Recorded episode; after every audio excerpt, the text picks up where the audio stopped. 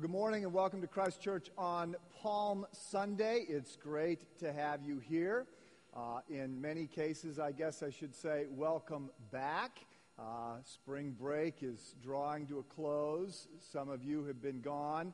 Uh, that invariably means you headed south, and so uh, welcome back to Chicagoland um, in March. Great to have you here. And also, a warm welcome to those of you who may be here for the first time. We're glad uh, that you're able to join us. In the uh, back of the pew in front of you, there is a rack and there's cards in there. That's a great way for you to uh, send us prayer requests or to indicate a question that you have or that you want to get involved with something.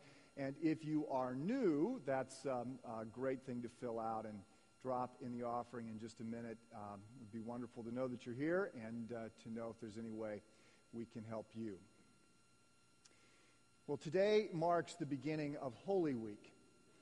Uh, this is the, the pivot point of history.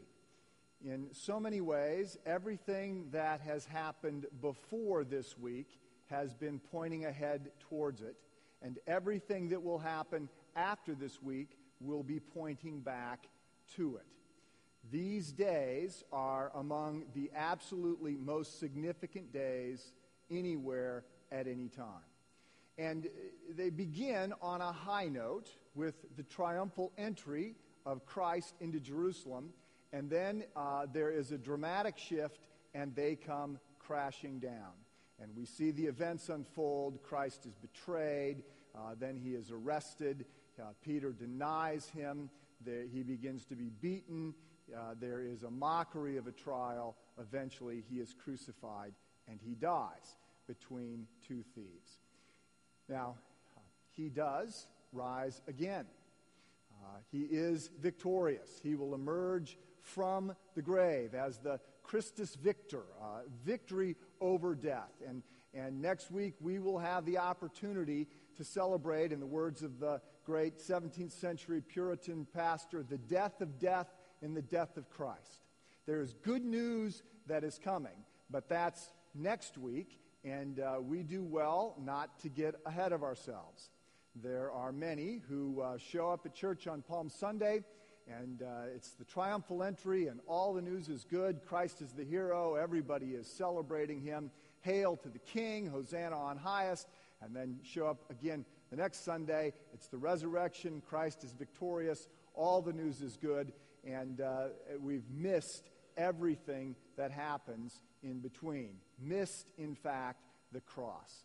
Uh, obviously, while it may be fun to simply accentuate the positive and completely avoid the negative, that is not uh, the faith that we celebrate. We look towards the cross. In so many ways, uh, the cross and the resurrection cannot really be pulled apart, but in so many ways, everything points first to the cross.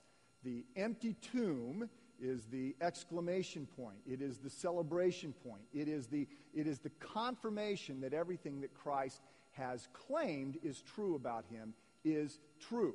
When you look at the apostles and others, and they're, they're giving a testimony to why they believe that, that Jesus Christ is God, why they believe the Christian faith is true, they don't talk about a change in their own life. They don't talk about their own heart. They don't talk about how they become better people. They point to the empty tomb and they say, He rose from the dead. And we saw him. He had been dead and now he's alive. So we are going to move towards that over the course um, of this next week.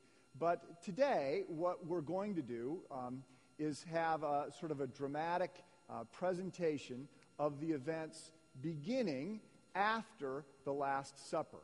And a number of high school students have, um, have memorized these passages in a dramatic reading and some music.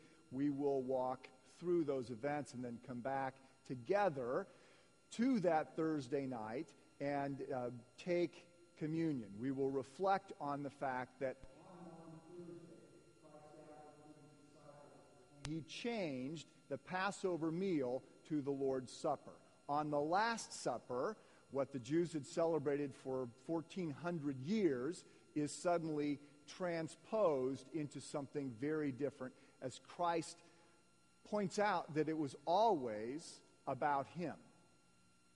Now, by way of context, let me just be sure you understand what is going to have happened when our readings begin. Christ comes into Jerusalem uh, at the time of the Passover. He is hailed uh, as the king. He, he has been increasingly vocal about two things. One, that he is God. Two, that he's going to Jerusalem to die. The disciples have some understanding about the first point, virtually no awareness or acceptance of the second. Jesus is a bit of, um, of a rock star at this moment. Everyone is talking about him, and he is coming into Jerusalem at the time of the Passover, which is the, uh, the Jews' equivalent of a Fourth of July celebration. It is remembering back 1,400 years earlier when God supernaturally lifted them out of slavery and delivered them and gave them their independence. They, of course, are now subject to the Romans. So, this patriotism that they are celebrating makes Rome very nervous. Jerusalem, Judea, that whole area is never stable. They always give the Roman uh, Caesar the most problems of anywhere in the Roman Empire. Rome has more problems with Judea than anywhere else. There are insurrections always happening. Shortly after Christ's death, there will be another insurrection, and the Jews will destroy the temple. Uh, uh, about 40 years after that, there will be another insurrection, and Rome will be so mad they will completely plow Jerusalem under, and they'll change its name, and they'll turn it to Palestine, and they'll say, there, no one can be here. The Jews will then move into the diaspora, uh, until 1948. So, so there's always these insurrections that are happening. And therefore, Pilate has come from Caesarea to be in Jerusalem to, in order to put down any rebellion. Well, of course, the conversation is about this miracle worker from uh, Nazareth who is making increasingly bold claims. And Christ does nothing to dispel them. He rides in on a donkey, which is an understated and at the same time brazen claim to be the king. Solomon had paraded into Jerusalem on his inaugural parade on a donkey. And Zechariah had prophesied that the Messiah king would ride in on a donkey. So this is everything Rome fears. The Jews know what Christ is doing. They wave palm branches, which are the equivalent of a, of a flag of Israel, and they shout, Hosanna to the king. Jesus leaves after the triumphal entry, comes back early the next morning, and goes to the temple. The temple, the second temple that is being rebuilt at that moment by Herod the Great. That he has had 60,000 men working on this for 46 years at the time that Christ comes in. He comes in with a whip and he drives away all the animals that are being sold uh, for sacrifices and he turns over the table of the money changers and he drives them out. And when they ask him, On what authority do you do this? Christ says, Destroy this temple, and in three days I will rebuild it. They think, of course, he's talking about a building that 60,000 men have been working on for almost 50 years. He's talking about himself, his body. He is the new temple. He is the nexus point of God and man. He is where heaven and earth meet.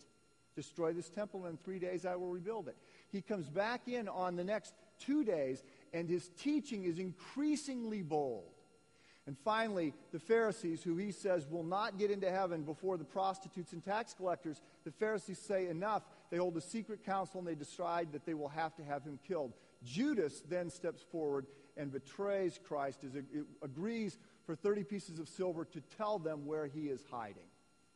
And then on Thursday, they come in to the city and they go into the upper room and they have the Lord's Supper. They, they inaugurate that Passover meal at that point.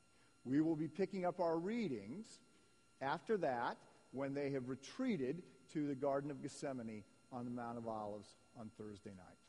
Right now, we're going to take an offering, so let me pray for us. Heavenly Father, may the, the words of Scripture come uh, ever more alive for us this morning. We are joining with uh, hundreds of millions of others who are rehearsing the events of these last days before um, your Son, our Savior's crucifixion on a cross. May, um, may we take steps forward in, in appreciating your heart, your love, your plan as it unfolds. Um, pray, Lord God, uh, for your favor upon us today, and pray uh, that you would use the offering that we are taking now um, and use it to advance uh, the, the, hope and the story, uh, the good news that comes about Christ around the world. We pray this in Christ's name. Amen.